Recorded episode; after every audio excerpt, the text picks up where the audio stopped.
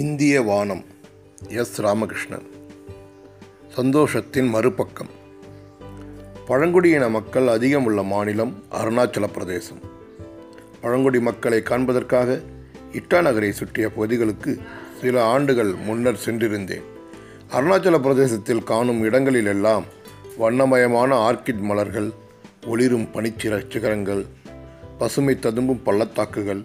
அடர்ந்த மழைக்காடுகள் சிற்றோடைகள் சியாங் சுபன்ஸ்ரீ கமேங் திரப் மற்றும் லோஹித் என ஐந்து ஆற்று பள்ளத்தாக்கு பகுதிகளாக இந்த மாநிலம் பிரிக்கப்பட்டிருக்கிறது இருபத்தாறு வகை பழங்குடியின மக்கள் இங்கே வாழ்கின்றனர் பழங்குடியின மக்களை சந்திக்க சென்றிருந்த நாளில்தான் எனது பிறந்த நாள் வந்தது நாங்கள் சந்திக்க சென்றிருந்த பழங்குடியின தலைவரிடம் நண்பர் இதை பற்றி சொன்னதும் அவர் மிகுந்த சந்தோஷத்துடன் என்னை கட்டி அணைத்து ஆசி தந்ததோடு பறவை இறகு ஒன்றையும் பரிசாக தந்தார் எந்த பறவையின் இறகு இது இருவாச்சியின் இறகு எனச் சொன்னார் நண்பர் இருவாச்சி அருணாச்சல பிரதேசத்தின் மாநில பறவை மிகவும் உயரமான மரங்களில் வசிக்கக்கூடியது இந்த பறவை உட்கொண்டு வெளியேற்றும் எச்சத்தில் உள்ள விதைகள் மண்ணில் விழுந்து முளைக்கின்றன ஆகவே காடு பெருகுகிறது மழைக்காடுகள் இல்லையெனில் இருவாச்சி பறவைகள் கிடையாது இந்தியாவில் ஒன்பது வகையான இருவாச்சி பறவைகள் உள்ளன இருவாச்சி பறவைகள் ஒரே துணையுடன் வாழும் பழக்கம் கொண்டவை இணையோடு வாழும் சந்தோஷமான வாழ்க்கையின் குறியீடுதான் இருவாச்சி பறவையின் இறகு என நண்பர் விளக்கினார் எத்தனையோ பிறந்தநாளை நண்பர்களுடன் கொண்டாடியிருக்கிறேன் ஆனால்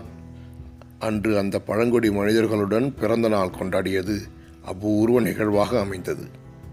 எனக்காக விசேஷ உணவு தயாரிக்கப்பட்டது உணவு உண்பதற்காக நாங்கள் ஒன்று கூடிய போது பழங்குடி என தலைவர் இந்த விருந்தில் உங்களுக்கு விருப்பமான ஒரு மனிதரை நினைத்து கொள்ளுங்கள் என்றார் யாரை என கேட்டேன் யாராக வேண்டுமானாலும் இருக்கலாம் அவர் உங்களோடு இங்கே இருந்து உணவு உண்பதாக மனதில் நினைத்து கொள்ளுங்கள் என்றபடியே என் மனதில் இருந்த மனிதருக்கும் ஒரு கலையத்தில் உணவு படைத்தார் அது ஒரு நம்பிக்கை பிறந்த நாளின் போது நமக்கு விருப்பமான யாரோடு ஒரு ஒன்றாக உணவை பகிர்ந்து கொள்ள விரும்புகிறோமோ அவர் அரூபமாக நம்மோடு இருப்பார் என நம்புகிறார்கள் பிறந்த நாளை கொண்டாடிவிட்டு போது அந்த முதியவர் தனது வீட்டுக்கு முன்னர் உள்ள மரத்துக்கு குவளை நிறைய தண்ணீர் ஊற்றச் சொன்னார் எதற்காக என்று கேட்டேன் இந்த மரம் உள்ளவரை இலைகள் உங்களையும்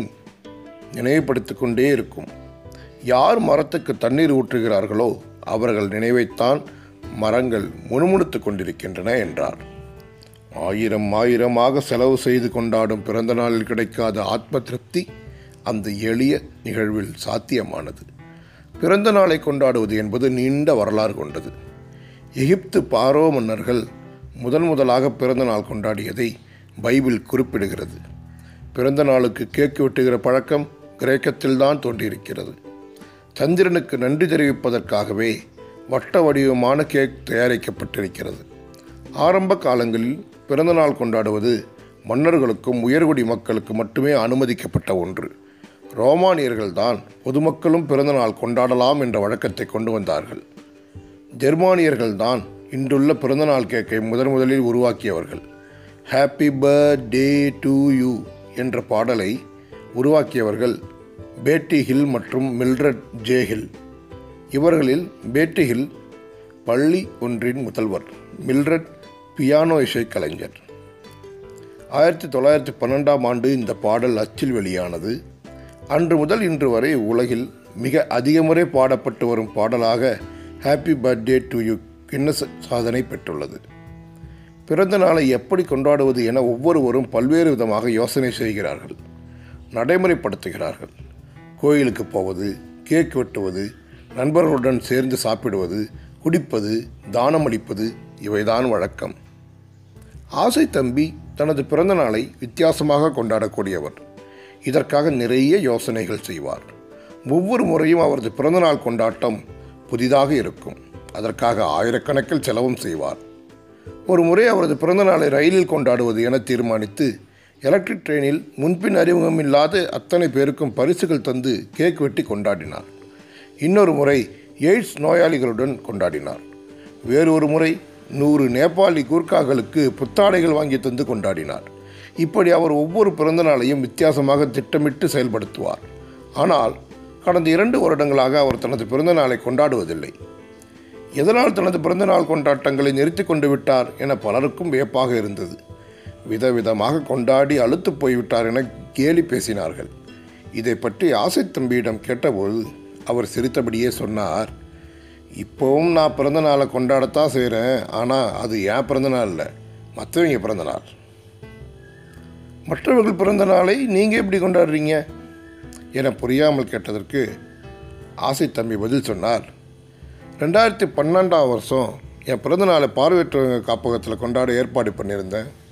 அது ஒரு தனியார் காப்பகம் படிக்கிற வேலை பார்க்குற நூற்றி இருபது பார்வையற்றவர்கள் அங்கே இருந்தாங்க அவங்களுக்கு காலை உணவு கொடுத்து ஆளுக்கு ஒரு புத்தாடை வாங்கி தந்து பிறந்த கொண்டாட ஏற்பாடு பண்ணியிருந்தேன் காலை ஏழு மணிக்கு போய் எல்லாரும் ஒன்றாக கூடி நின்று எனக்காக பிரார்த்தனை செய்தார்கள் பிறகு என் கையிலேயே இனிப்புகளையும் பரிசுகளையும் கொடுத்தேன் எல்லாரும் வாங்கி கொண்டு நன்றி சொன்னாங்க விருந்து பரிமாறப்பட்டது நிறைய புகைப்படங்கள் எடுத்துக்கிட்டோம் எனக்கு ரொம்ப சந்தோஷமாக இருந்தது அப்போது பார்வையற்ற பெண் ஒருத்தி பரிசு பொருட்களை வேணாம் என்ன மறுத்தா அவளுக்கு என்ன கோபம் என்று கேட்டேன் அவள் எரிச்சலான குரலில் சொன்னால் உங்கள் பிறந்தநாளை நாங்கள் ஏன் சார் கொண்டாடினோம் கிட்டே நிறைய பணம் இருக்குது அதனால் எங்கள் பிச்சைக்காரங்க மாதிரி நடத்துகிறீங்க உங்களுக்கு உண்மையில் மனசு இருந்தால் எங்களில் யாரோ ஒருத்தரோட பிறந்தநாளை கொண்டாடி இருக்கணும் எங்களுக்கும் பிறந்தநாள் வருது ஆனால் நாங்கள் கொண்டாடுறதில்ல ஏன்னா என்கிட்ட காசு இல்லை எங்ககிட்ட காசு இல்லை உங்களை மாதிரி பணம் வச்சுருக்கிற யார் யாரோ இங்கே வராங்க அவங்க பிறந்தநாளையெல்லாம் கொண்டாடுறாங்க ஆனால் எங்கள் பிறந்தநாளை யாருமே கொண்டாடுறதில்ல யாருக்கு எப்போ பிறந்தநாள்னு நாங்கள் வெளியே போய் சொல்கிறதும் கிடையாது எங்களுக்கும் ஆசை இருக்காதா கண்ணு தெரியாமல் பிறந்துட்டோம் அதுக்காக பிறந்தநாள் கொண்டாடக்கூடாதா உங்கள் கிஃப்டெல்லாம் வேணாம் சார் நீங்களே வச்சுக்கோங்க அந்த பெண்ணின் மறுப்பு குரல்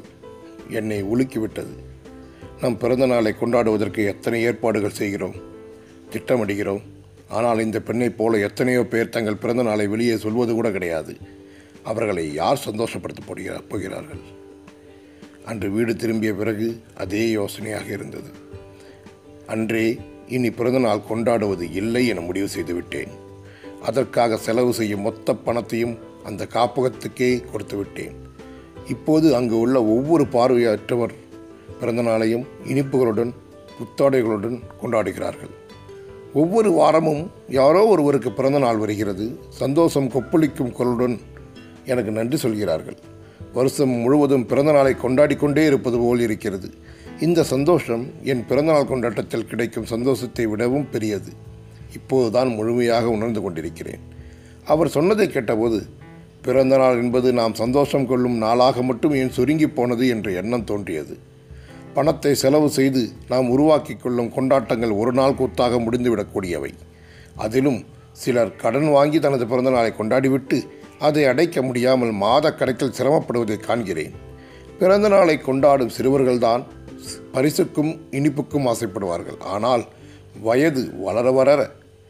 சந்தோஷம் என்பது பொதுவில் பகிர்ந்து கொள்ளப்பட வேண்டியது அதிலும் பெறுவதை விடவும் கொடுப்பதில் இன்பம் அதிகம் என்பதை உணர வேண்டுமல்லவா வாழ்வை அர்த்தப்படுத்திக் கொள்வது நமது செயல்களில்தான் இருக்கிறது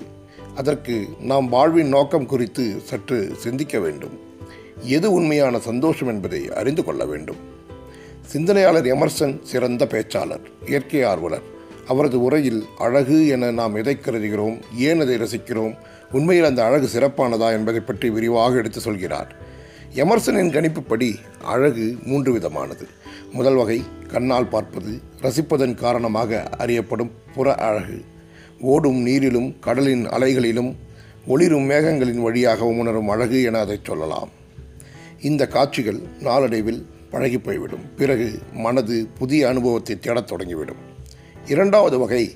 காணும் இயற்கையின் ஊடாக நம் அகம் கொள்ளும் மன எழுச்சியை அறிந்து கொள்வது இயற்கை அழகில் தெய்வீகத்தை காண்பது இந்த ரசனை இதில் புறப்பொருட்கள் நம் அகத்தை எப்படி மாற்றுகின்றன என ஒருவர் ஆழ்ந்து அறிந்து கொள்கிறான் மூன்றாவது வகை இயற்கையில் வெளிப்படும் அழகை முழுவதுமாக உள்வாங்கிக் கொண்டு அதை சிறந்த கலைப்படைப்பாக வெளிப்படுத்துவது கலையின் வழியாக உருப்பெறும் இயற்கை எப்போதும் பேரழகாக உள்ளது மனிதன் பயன்படுத்தும் சகல சொற்களும் இயற்கையில் அவன் கண்டு அனுபவப்பட்ட ஒன்றிலிருந்தே உருவாக்கப்பட்டுள்ளன நாம் எந்த சொல்லின் மூலத்தை தேடிச் சென்றாலும் இயற்கையில் காண கிடைக்கும் ஒரு பொருளையே சென்று சேரக்கூடும் தன் எண்ணங்களை வெளிப்படுத்த இயற்கையை துணை கொள்பவன் அதற்கு என இயல்பான மொழியை உருவாக்கிக் கொள்கிறான் இயற்கையை முன்வைத்து தனது அனுபவங்களை பேச ஆரம்பிக்கிறான் அதுதான் விவசாயிகளின் இயல்பு எளிமையான அந்த சொற்கள் உண்மையின் வடிவங்களாக வெளிப்படுகின்றன எமர்சனை போன்றவர்கள் மனித வாழ்வின் அர்த்தத்தை நமக்கு உணர்த்துகிறார்கள் வழிகாட்டுகிறார்கள் பின்பற்ற வேண்டியது நமது கடமை இன்று ஆசை தம்பியைப் போல எத்தனையோ பேர் தங்களது பிறந்த நாளை முன்னிட்டு பல்வேறு விதமான நற்செயல்களை செய்து வருகிறார்கள் ஒருவர் தான் படித்த பள்ளிக்கு தனது பிறந்தநாளின் போது சூரிய ஒளி மின்சார வசதி அமைத்து தந்திருக்கிறார்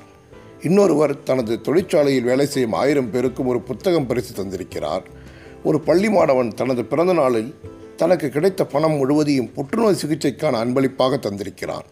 இப்படி எத்தனையோ பேர் தங்கள் பிறந்தநாளை கொண்டாடும் வழியை மாற்றிக்கொண்டிருக்கிறார்கள் இது சிறிய தொடக்கம்தான் இது தொடருமானால் அதன் விளைவு நிச்சயம் ஆரோக்கியமானதாக இருக்கும் சிறகடிக்கலாம்